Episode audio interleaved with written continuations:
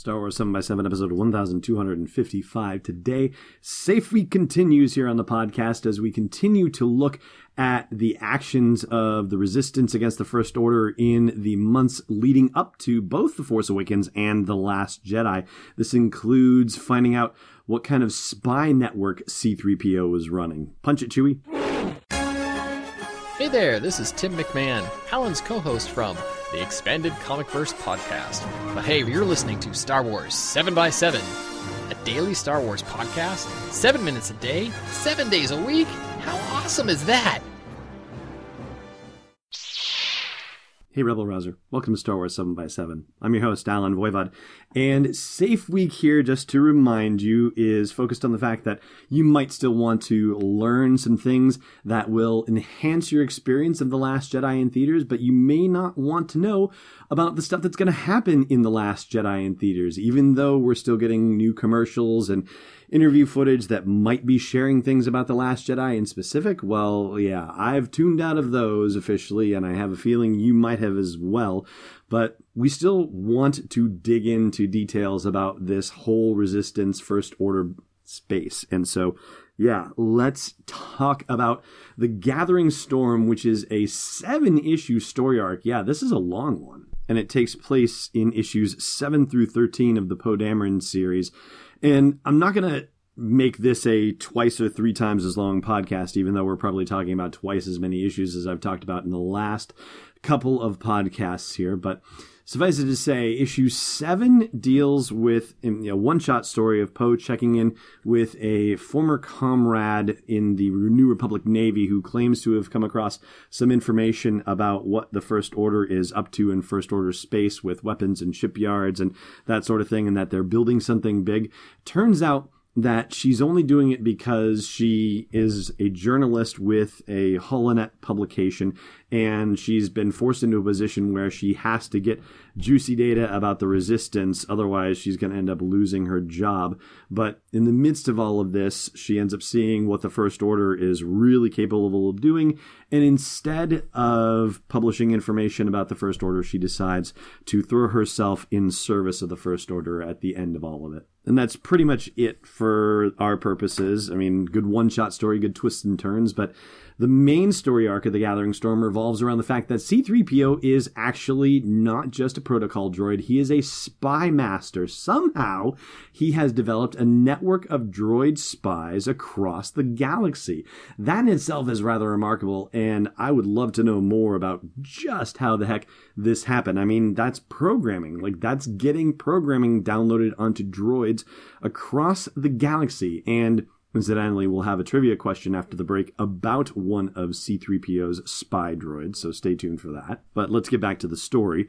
One of C3PO's spy droids on the planet Kaddak, that's K A D D A K for those of you spelling at home, has somehow gathered information on the location of Supreme Leader Snoke. And this is something that is majorly important, but unfortunately, that droid is now offline. C3PO can't get in touch with it. So, Poe has to go to Kaddak with C3PO as 3PO's bodyguard for all intents and purposes to try and find the droid and bring it back to Resistance space so they can get the information from it. This is, of course, the story thread where you know, I talked about this oh gosh, probably hundreds of episodes ago on the podcast, where C3PO, for a spy master, is really not very good at keeping a low profile. He is walking around some space talking with Poe Dameron, mentions Han Solo, and you find out that he's actually been keeping tabs on what Han's been up to as well, and mentions that he took money from the Guavian Death Gang,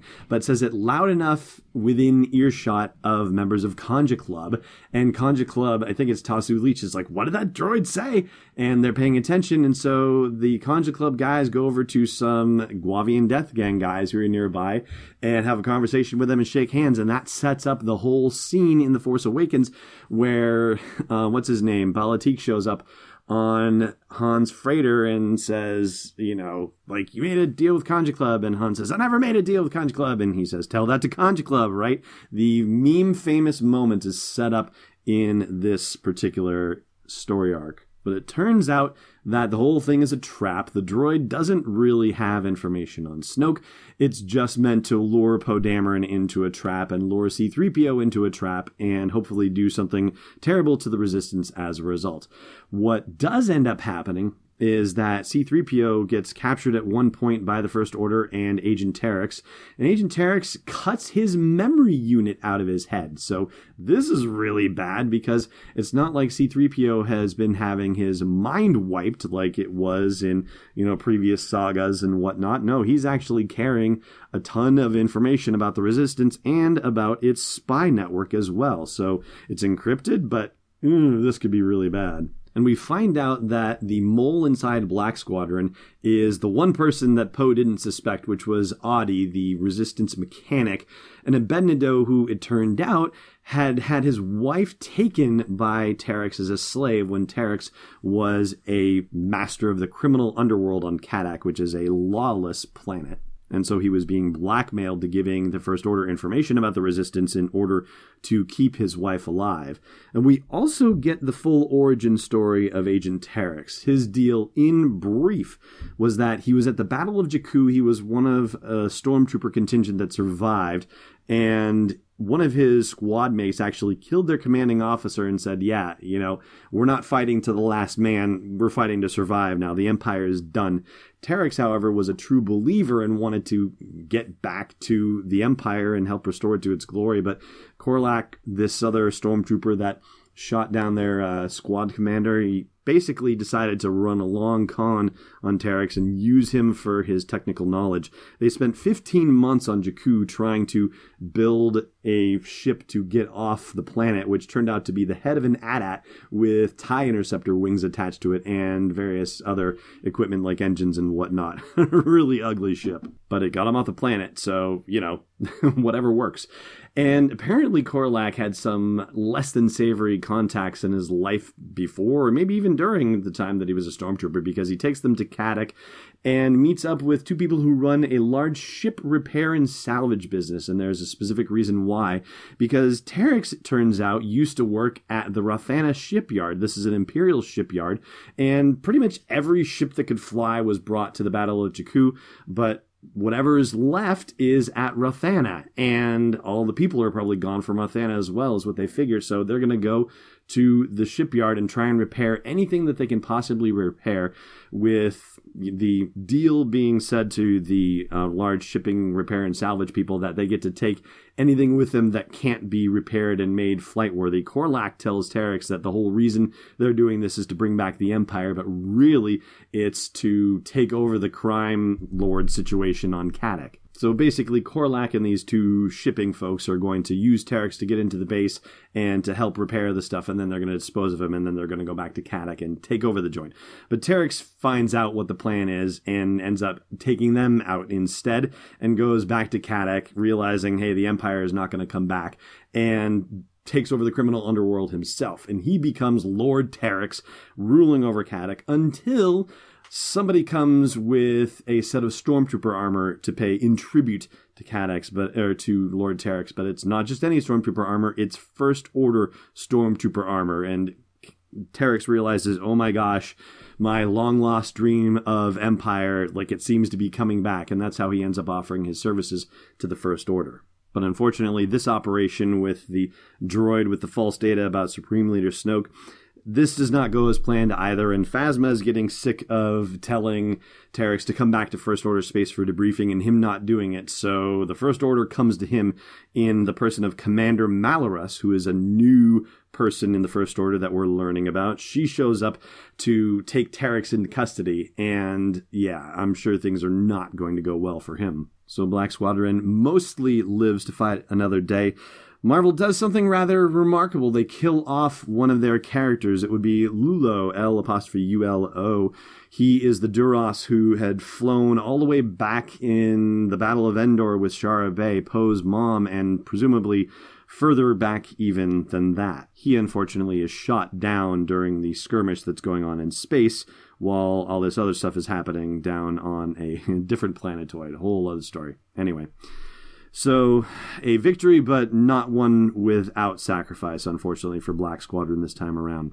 And that is what you need to know about the Gathering Storm story arc, at least as far as anything you might be interested in knowing heading in to watch The Last Jedi. Now, I've got that trivia question and your chance to win a copy of the unofficial Star Wars The Force Awakens trivia book after the break. Stay tuned. This podcast is brought to you by Nissan Intelligent Mobility. And I guess the best way you can think about Nissan Intelligent Mobility is to kind of equate it to having an astromech right inside your car, right? You know, the X Wings will have astromechs, but in this case, it's not going to plot your hyperspace jump for you. What it is going to do, what Nissan Intelligent Mobility is going to do, is things like automatic emergency braking and blind spot warnings, and Nissan's new Pro Pilot Assist to keep you centered in your lane. And it begins the journey toward autonomous driving with advanced driver assist technologies. You can learn more about it at sw7x7.com slash NIM. Yeah, that's the initials for Nissan Intelligent Mobility. Once again, that's sw7x7.com slash NIM. Welcome back. All right, so the brief refresher on the rules, just so you have them, and because I think I have to say them every time anyway.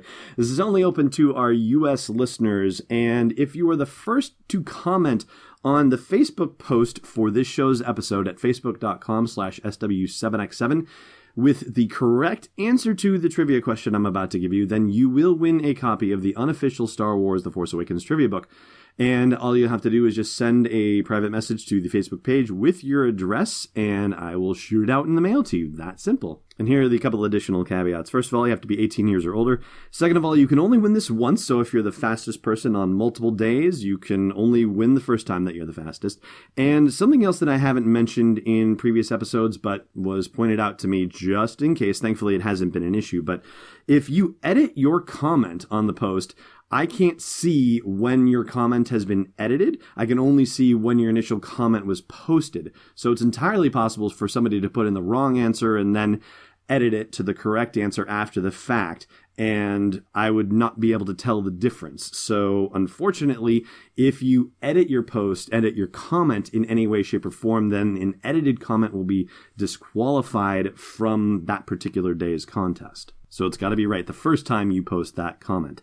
And hey, if you just want to buy the book, right? You know, maybe you want to get it for a friend or family member or something like that, then you can pick them up at sw7x7.com slash TFA. That's TFA for The Force Awakens, sw7x7.com slash TFA. That link will take you directly to the page on Amazon where you can order the paperback for yourself or friends or family, etc., etc. All right.